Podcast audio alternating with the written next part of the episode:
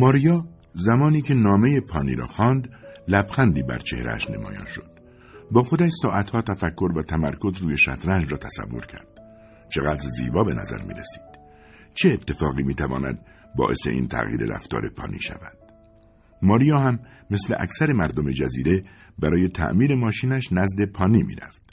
او همیشه پانی را با لباس کارش دیده بود و دستان روغنی و سیاه. او مردی نبود که سنت ها را زیر پا بگذارد و به راحتی از این مسئله بگذارد. اما حالا راضی شده بود. وقتی آن مکانیک تلاش کرده بود شاد باشد پس ماریا هم می توانست از این موضوع استقبال کند. اکنون می‌دانست که باید برای النی چه کاری انجام دهد. سر کارش برگشت و برای مسافران هتل توضیح داد که النی به نمایندگی از کل جزیره در مسابقات شطرنج شرکت کرده است و با شجاعت جزیره را معرفی خواهد کرد. در مورد جمله آخرش به گوشهای خودش هم اعتماد نداشت. بعد هتل را به پسرش سپرد و به شهر رفت. قصد داشت به کاترینا موضوع را خبر دهد. او در پخش اخبار جدید حرفه‌ای بود. نتیجه کارش خیلی عالی بود. تا قبل از ظهر همه شهر در جریان بودند که النی جزیره را در مسابقه شطرنج اروپایی معرفی کرده است و اکنون در آتن به سر می‌برد. حدود ظهر پانی دید که مردم کنجکاو به تعمیرگاه میآیند و از او می‌خواهند جزئیات دقیقتری از این خبر در اختیارشان بگذارد. پانی هم داستان خلاصه ای از خودش ساخته بود. او از خودش خجالت می‌کشید که آخرین نفری بوده که از موضوع مطلع شده است. همه به او تبریک می‌گفتند. کروس که روزش را با بیماری گذرانده بود بعد از ظهر تصمیم گرفت دکتر خبر کند دکتر گفت که بیماری او زاتوردیه مزمن است و باید اورژانسی به بیمارستان برود. علیرغم اعتراضهای بسیارش او را در بیمارستان بستری کردند تا بتواند به کمک دستگاه ها نفس بکشد. گروهی از بهترین دکترها در اتاق او بودند. کروس درد شدیدی در سینهاش احساس می‌کرد. درد دیگری هم داشت که بیشتر اذیتش می‌کرد. او نتوانسته بود مانع بستری شدنش شود و خشمگین بود. از بیمارستان متنفر بود تنها چیزی که قلبش را تسکین می‌داد این بود که النی در آتن به سر می برد. او در ذهنش النی را تصور می کرد که محتاطانه اولین سرباز را به جلو حرکت می دهد و وارد دنیایی می شود که تنها برای خودش ساخته است. شست و چهار خانه که او را از دنیا جدا می کند. حتی اگر النی همه دستها را ببازد و از اولین دور مسابقه حذف شود بازم اهمیتی ندارد چون او به آتن سفر کرد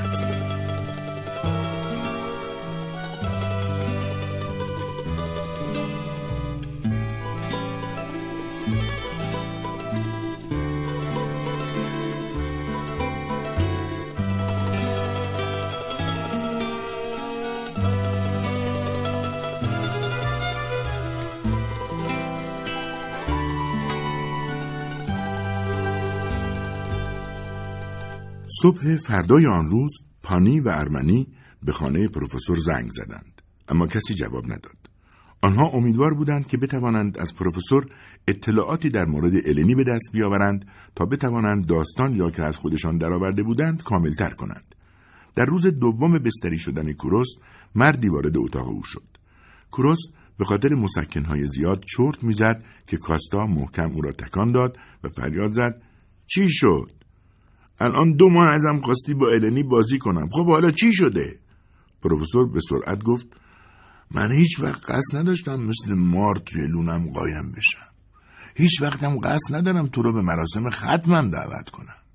کاستا گفت منم منتظر دعوتنامه نیستم. تو استاد خلاص کردن خودت از مشکلاتی هستی که خودت به وجود آوردی. کروس خندید. کاستا گفت می‌تونستی بهم خبر بدی؟ توی بیمارستان بودی و من همه حالکی رو دنبالت گشتم. بعد ناگهان گفت میترسم تا وقتی النی برگرده زنده نمونی. کروس با شوخ طبعی گفت تو باید به جای اینکه پاهای منو تو تابوت بذاری بری سراغ النی. کاستا گفت من اینجا میمونم. کروس بعد از دو روز مبارزه با بیماری در بیمارستان درگذشت. او در قلب کاستا جایی را گرفت که هرگز در زمان زنده بودنش اشغال نکرده بود. کاستا به این فکر افتاد که باید به النی خبر مرگ کوروس را بدهد. ساکایش را آماده کرد و با ناراحتی از جزیره خارج شد. از نظر کاستا مسافت کوتاهتر شده بود. این بار آتن برایش هیچ نویدی نداشت. او باید با النی مواجه می‌شد. کاستا با دوستانش خاطرات زیادی در آتن داشت. در جوانی همیشه به دنبال خوشگذرانی بود. زمان گذشت و او تغییر کرد و انسان ساکت و آرامی شد. خاطراتش مثل یک نقاشی بود که بر آن باران باریده و رنگهایش با هم قاطی شده باشند. در بندر تاکسی گرفت و آدرس هتل النی را داد چون خودش برای النی هتل و بلیت رزرو کرده بود. کارمند هتل به او اطلاع داد که النی از هتل خارج شده است. اما کاستا گفت که در اتاق النی منتظرش خواهد ماند. اتاقی در یک حیات کوچک به النی داده بودند. کاستا به وسایل النی که روی میز بود نگاه کرد. دستور بازی شطرنج و نقشه آتن و یک دست شطرنج الکترونیکی با مهرهایی که رویش چیده شده بودند. هر کدام از مهرهها در جای خودش بود. النی عکس فرزندانش را آنجا گذاشته بود. کاستا روی صندلی نشست. دوست داشت چند دقیقه روی تخت دراز بکشد اما این کار را نکرد. بعد از مدتی شروع کرد به قدم زدن در اتاق و از اینکه چیزی برای خواندن با خود نیاورده بود تأسف خورد. از جیب کتش یک پاکت سیگار درآورد و یک نخ روشن کرد. ناگهان به یاد نفسهای آخر کروس افتاد و سیگار را با فشار زیر پایش له کرد. با صدای بلند از خودش پرسید پس این زن کجاست؟ تصمیم گرفت اتاق را ترک کند. نمی‌خواست با النی روبرو شود. کلید اتاق را به پذیرش داد.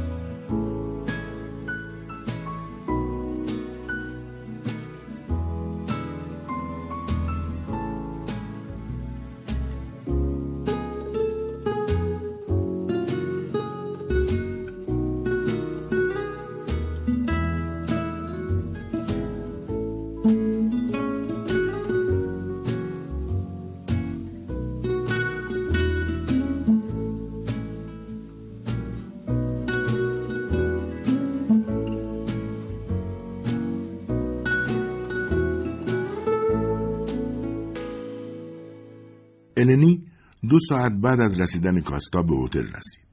آن روز دور سوم مسابقه بود و النی با پیروزی رقیبش که مرد بشاشی بود از دور مسابقات حذف شد. البته نتیجه بهتر از چیزی بود که اولین بار هنگام وارد شدن به سالن و دیدن چهار میز شطرنج و لوسترهای شیشه‌ای با خودش تصور کرده بود. او به دور سوم رسیده بود. در کلوب را برای آخرین بار بست و به طرف هتل راه افتاد. وارد خیابان کوچکی شد که شش روز گذشته را با قلبی پر از تپش از آن رد می‌شد.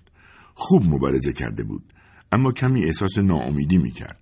نمی‌توانست فورا به ناکسوس برگردد چون برای بچه ها کادو نخریده بود. تصمیم گرفت به مرکز شهر برود. زمانی که به هتل رسید برای برگشتن به ناکسوس خیلی دیر بود. روی تختش نشست و کفشایش را درآورد. پاهایش درد می‌کرد. ناگاه متوجه شد بوی سیگار در اتاق پیچیده است. بعد متوجه ته سیگارهای روی تخت شد. با پذیرش تماس گرفت تا توضیح بخواهد. کارمند شیفت عوض شده بود و از موضوع خبر نداشت. اما قول داد در این باره تحقیق کند. النی کمدهایش را وارسی کرد اما همه چیز سر جایش بود. ناگهان نگاهش به صفحه شطرنج افتاد. متوجه شد که شاه سیاه از روی صفحه افتاده است. به یاد اتاق فرانسوی ها افتاد. زمانی که نمی‌دانست جای سرباز کجاست. شاه را سر جای خود گذاشت و ملافه را تمیز کرد. آنقدر خسته بود که به سرعت خوابش بود. ساعت دو صبح از خواب پرید. احساس گرسنگی کرد.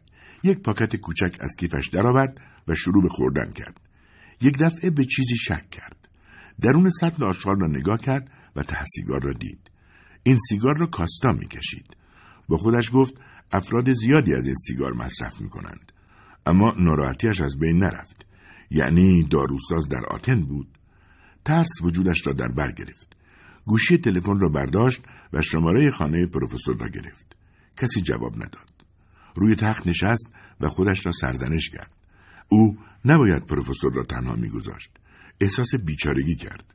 نتوانست جلوی گریهش را بگیرد و شب را بیان که چشم بر هم بگذارد گذراند.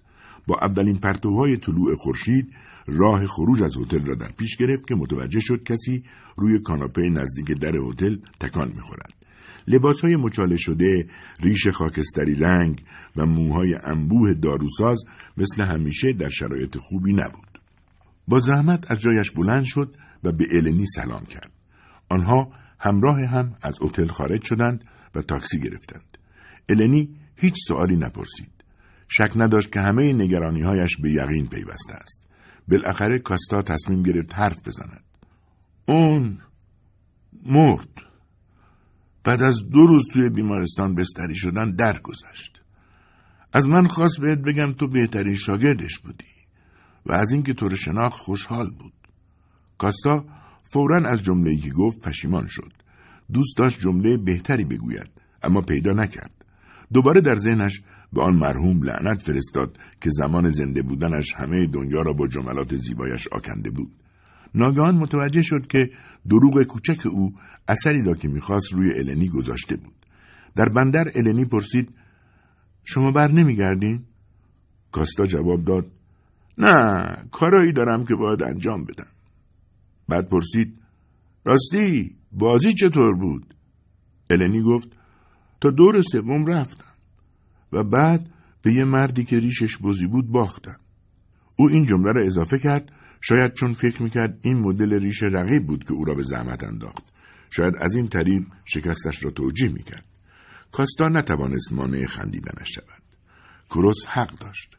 کارهای النی باور نکردنی بود. اگه زنده بود حتما به وجودت افتخار می‌کرد. این جمله ناگهان از دهانش خارج شد. آخرین لبخندش را تحویل النی داد و خودش رفت تا در بندر قدم بزند. نمی‌دانست کجا باید برود. سوت کشتی به صدا درآمد. النی به خواب رفت. اما چند لحظه بعد دختری که در حال عبور بود با شانه او برخورد کرد. آن دخترک النی را به یاد دیمیترا انداخت. ناگهان آینده مثل یک تهدید بزرگ جلوی چشمانش آمد.